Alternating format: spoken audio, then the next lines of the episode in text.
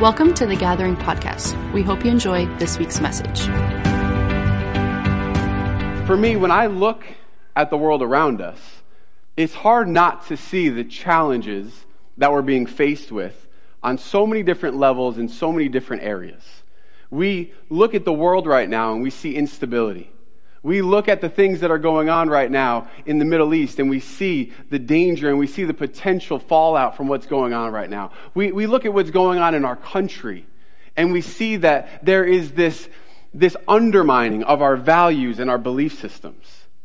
And if we're honest and we just look at it uh, in all complete transparency, we look at what's happening right now in our nation with our current administration and the values that they're putting forward when they're saying this is what's important. It's not to keep our nation safe or secure. It's not to build us up. It's not to be able to create a nation that's able to bless the rest of the world. It's a nation that is built on needing to be more tolerant and more accepting and to coddle those that feel like they just need to be, they, they, can't handle the truth. Like our nation has become a nation where the values that we once stood upon are no longer our fundamental truths.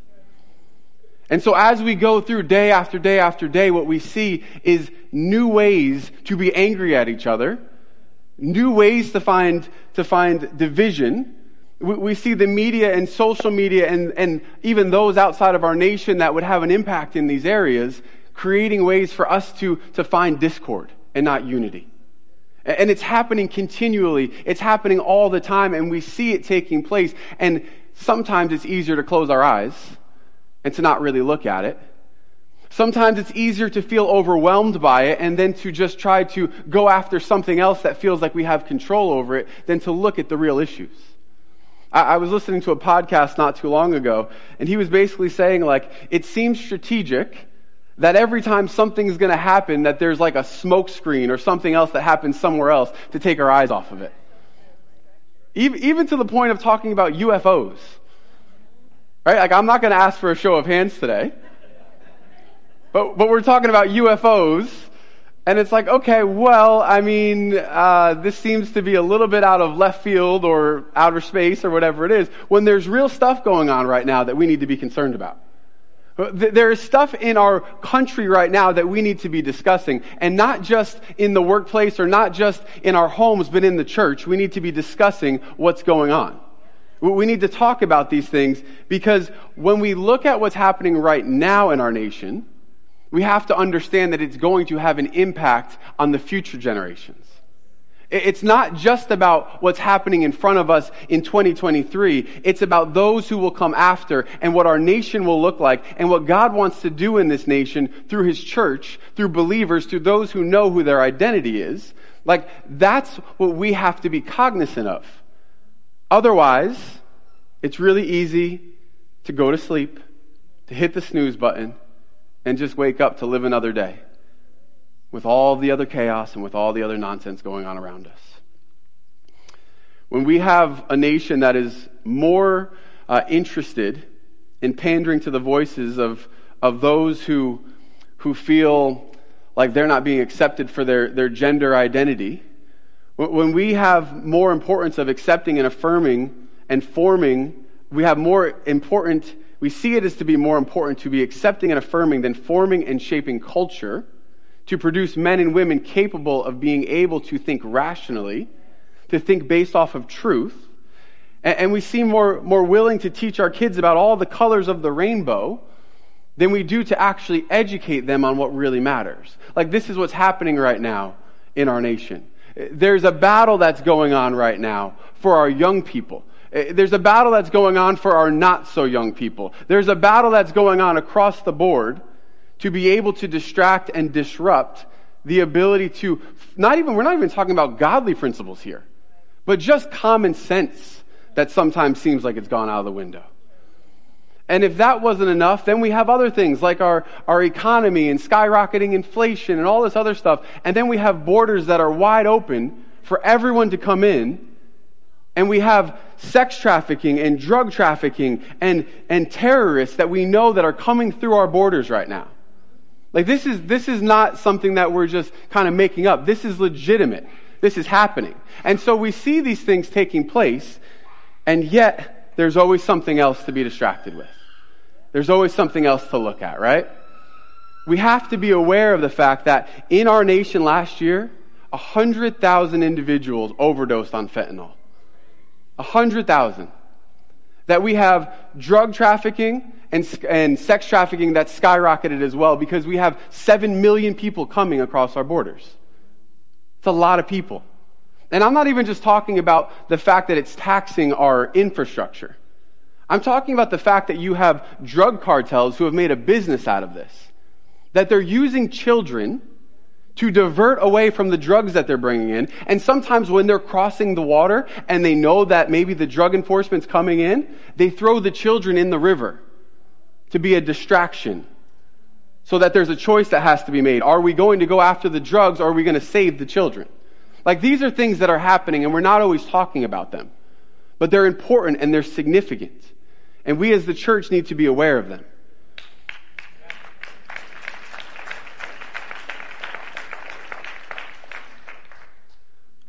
There is some good that comes out of this, which is that now we have more people to vote.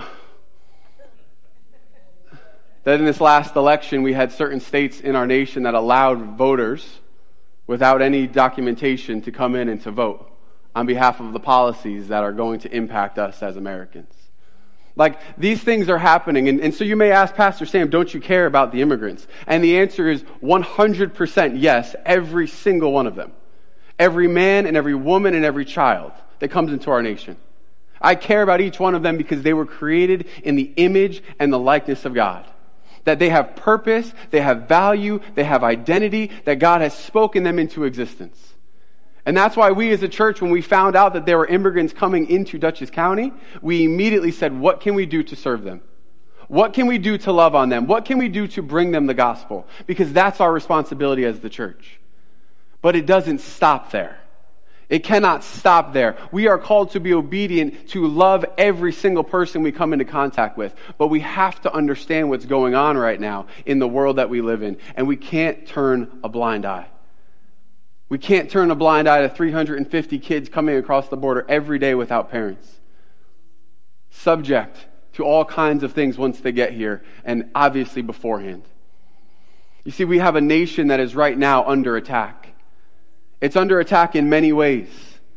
Physically, it's an attack from the outside, it's, it's being undermined from the inside.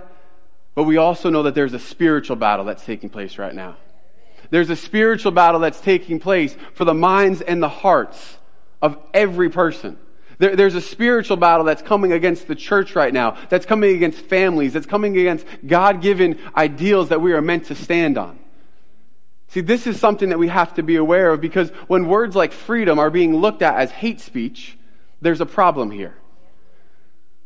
And then we have issues where Russia and China are intentionally putting in bad information through social media and all these different places so that we're even more divided against each other. Fighting battles on fronts that we really don't even know what's going on because there's bad actors involved. And this is what's happening. But those nations, they don't allow their own kids to be on the same social media because they're teaching them how to be good, upstanding citizens for their nation. But instead, we have TikTok taught me where we're allowing social media to raise our children.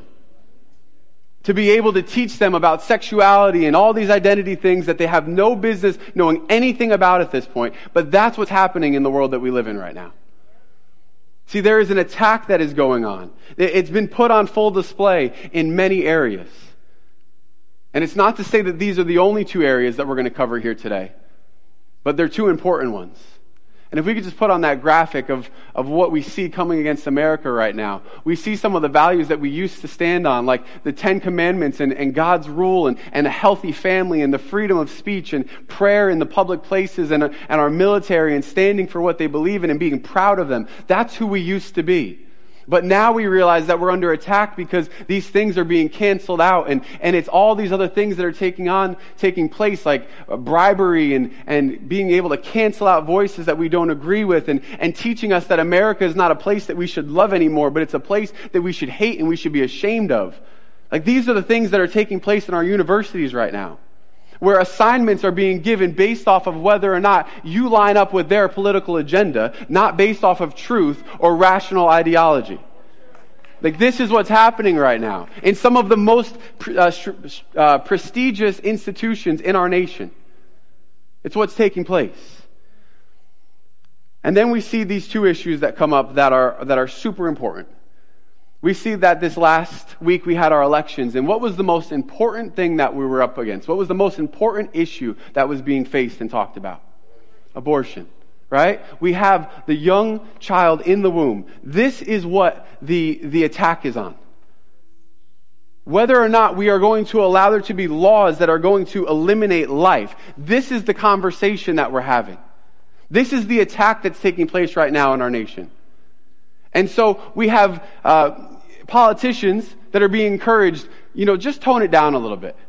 Just don't talk about the pro life stuff as much because we need to get into office. Like, let's be more strategic. And, and you know, I, I, get the logic to a certain extent, but what are we saying? Let's compromise on what we really believe in and what truth actually is so that we can get votes. This is unacceptable.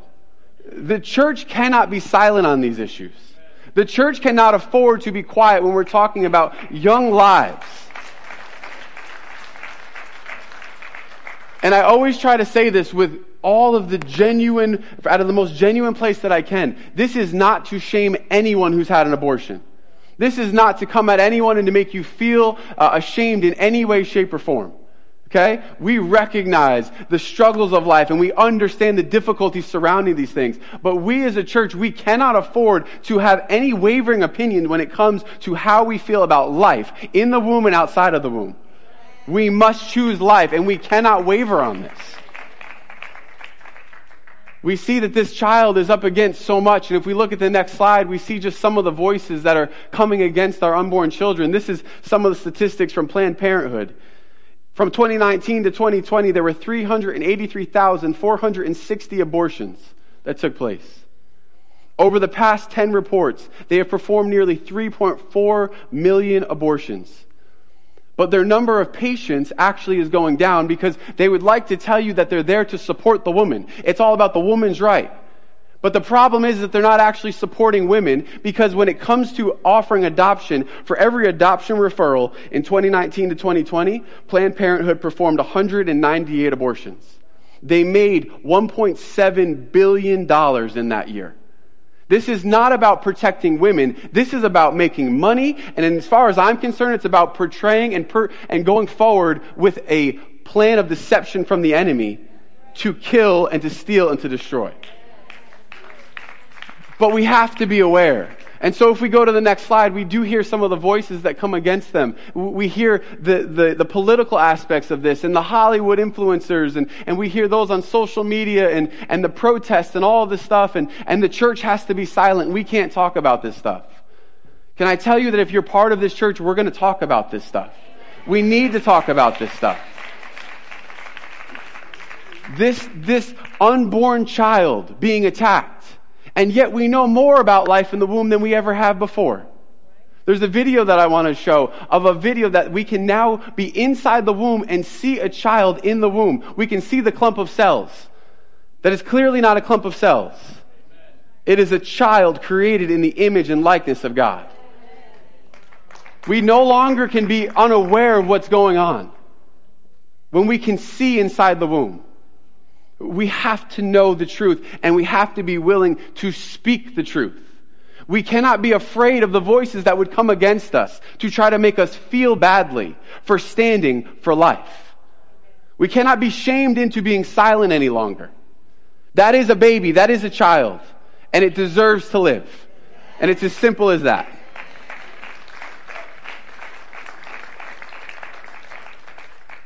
And so we go from that really easy topic to talk about to yet another.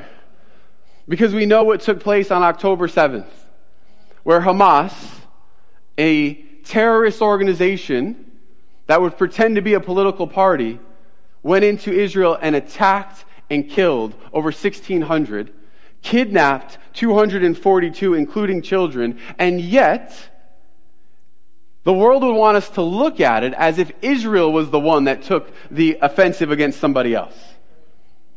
If we look at the social media and we look at the protest and we look at what's going on in London and New York City where they're climbing up and taking down American flags to put in Palestinian flags, ripping off the pictures of kidnapped individuals to pretend like it didn't happen as if it's propaganda. I looked at those pictures. There are babies that have been kidnapped, children, and it breaks my heart. It breaks my heart. But it doesn't just break my heart because I recognize that it's not just Israel that's being affected by this, but there is those that are in Palestine who are under the regime and the rule of Hamas that are also in a place of being in bondage and being kidnapped in their own way not able to choose, not able to have freedom. But what do we as the church do? Do we pretend like it doesn't exist, or do we step into a place of intercession for those on both sides?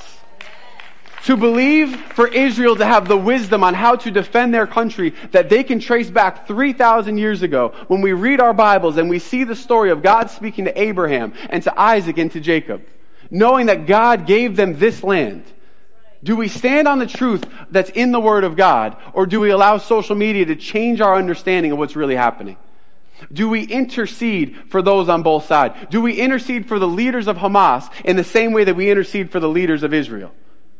Because our responsibility is that we know that our battle is not against flesh and blood, but against principalities and powers and rulers of darkness that are out to steal, kill, and to destroy. But we, the church, we, the children of God, must be the ones that are standing up for what is right and not being succumbed by the popular opinion of the world and bowing down to culture who says Israel's the problem here. That is not who we're called to be. We must actually understand what's taking place here. It's shocking and it's disheartening to see that this nation is once again under attack. Like the things that are being said from the river to the sea, that means from the river to the sea, wipe Israel out. And how many years ago was it that Nazi Germany was saying the same thing about the Jewish people? It wasn't all that long ago that we were dealing with that. And now, once again, we have, I don't know if it's millions, but it seems like it, of voices chanting and saying that we want to wipe out Israel. If you were to look at all of the, the countries that are Muslim nations in the world, there's 49 of them. They take up 13.3 million square miles of our earth. Do you know how many nations are predominantly Jewish? One. Do you know how many miles they cover? 8,550 square miles. 93.6% less land, and yet that little sliver right there, that little sliver, that is the point of contention for everyone. That Israel would have their own place to be able to stand and call their home based off of thousands of years of their heritage and being called there by God. You see, we see these battles taking place. We see the, the popular opinion about it, and then we have to, to, to ask, what is our responsibility in this? It is to pray. It is to believe. But it's also to know the truth and to stand on the truth. We have to understand that this battle is multifaceted. It's multidimensional. It's not just being fought with bullets and rockets, but it is being fought in the spiritual realm as well. But when we look at this nation, there's a lot to be seen here. This nation of Israel has been the focal point of the kingdom of darkness for thousands of years. And there's a reason why this tiny nation, surrounded by enemies, is the one that God has set apart it really does give me new meaning and new meaning for me when I look at Psalm chapter 23, verse 5, where God said, or David said, You prepare a table for me in the presence of my enemies. You anoint my head with oil, and my cup overflows. Isn't it like God to give this land to Abraham and his descendants, knowing full well the position that they would be in from the very moment that they took Jericho all the way through to this present time? Wouldn't it be like God to place his people in this nation surrounded by those who would try to attack them, to kill them, and wipe them off the face of the earth? Like, couldn't, couldn't God have just, when they were leaving Egypt, instead of parting the Red Sea, parted the Indian Ocean and just said, hey, there's, there's Australia. You can have that whole continent to yourself. Like, go there. I did the math. it would take about two years, not 40, to get from Egypt to Australia, and they could have had the whole thing. No problems, no enemies surrounding them. But where did God put them? In the very center, being surrounded by their enemies. Why? Because God knew that His people were not supposed to be dependent on any other force or source of strength, but Him, His power, His strength, and His grace in them.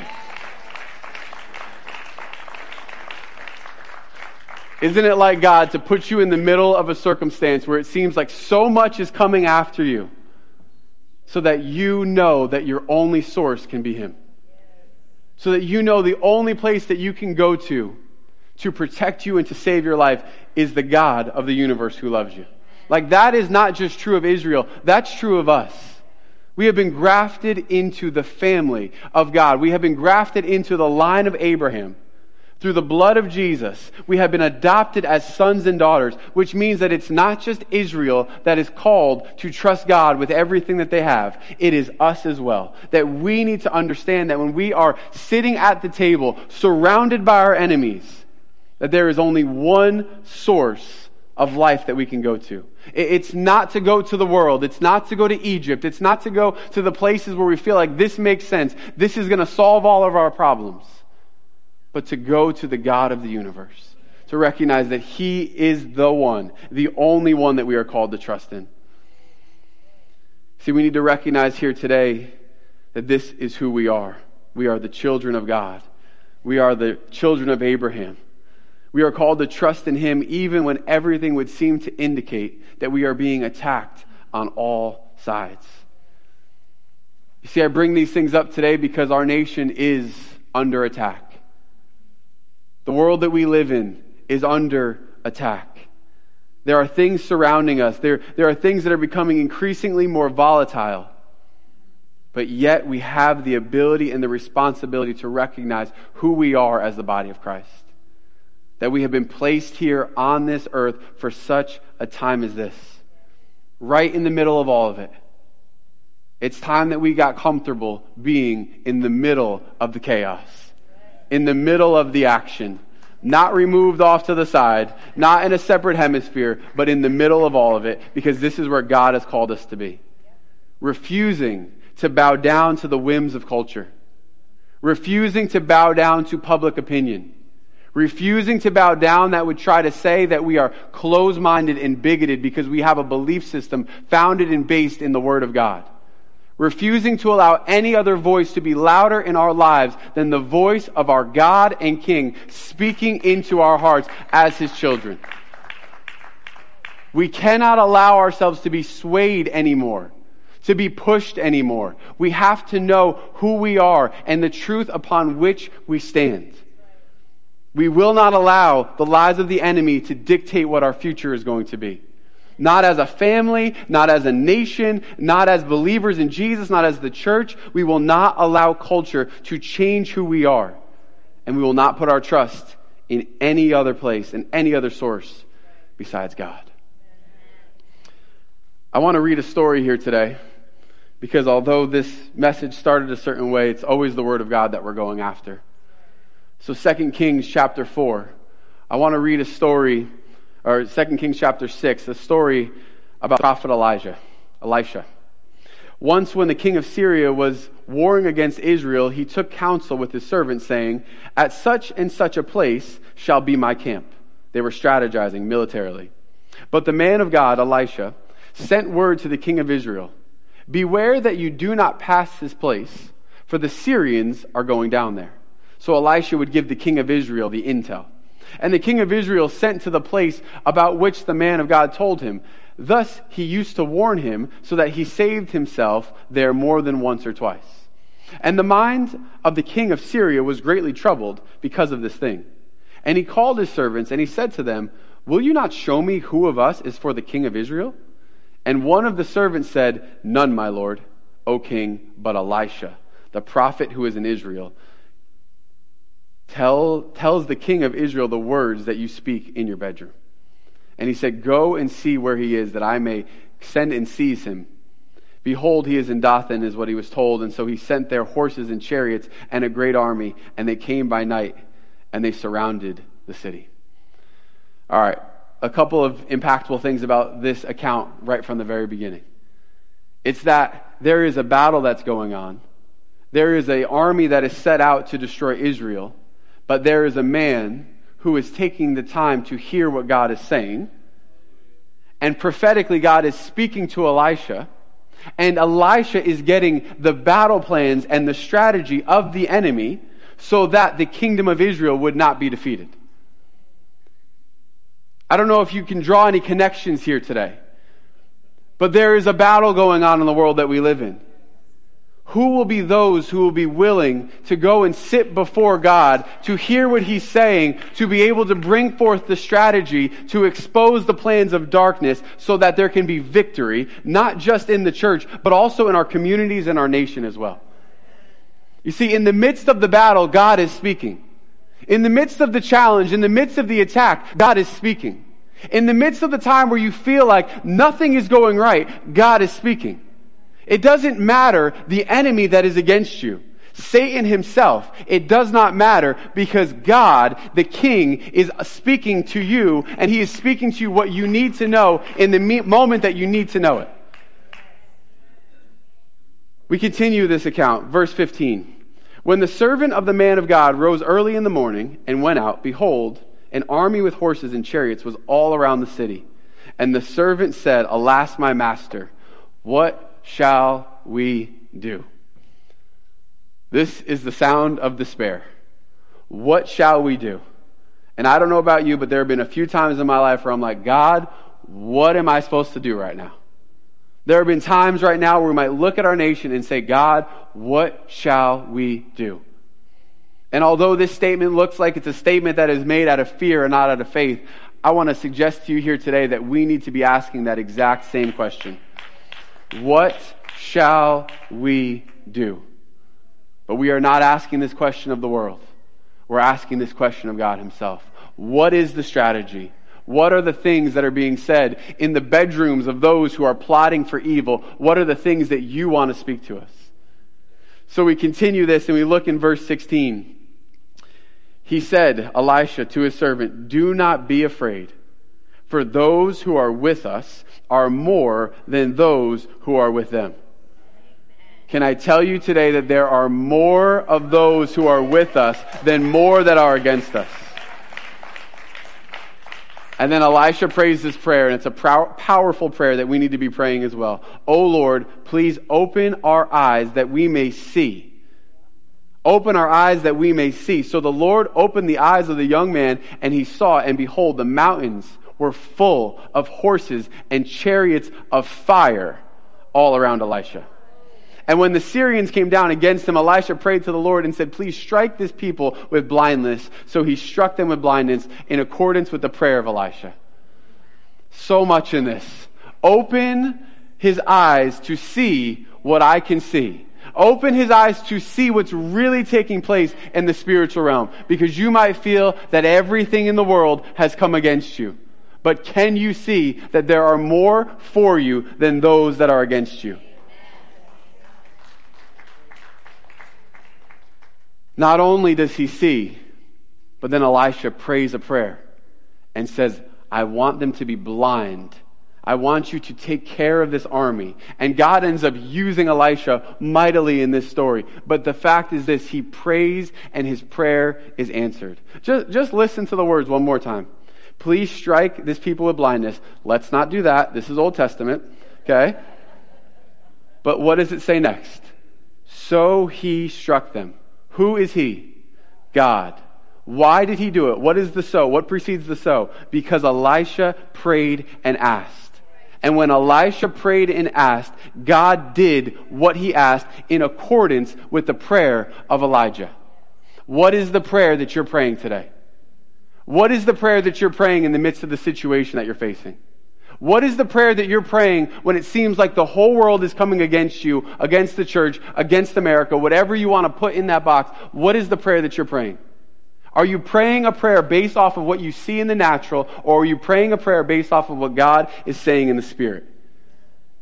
We the church need to be the people, the people, we the people of the United States. We need to be the ones who know who God is, know what He's saying, and are listening and praying prayers that are in alignment with His truth, in alignment with what He is saying, and not anyone else, not any other social media platform, not any other influencer, not any other pastor if it doesn't line up with the Word of God.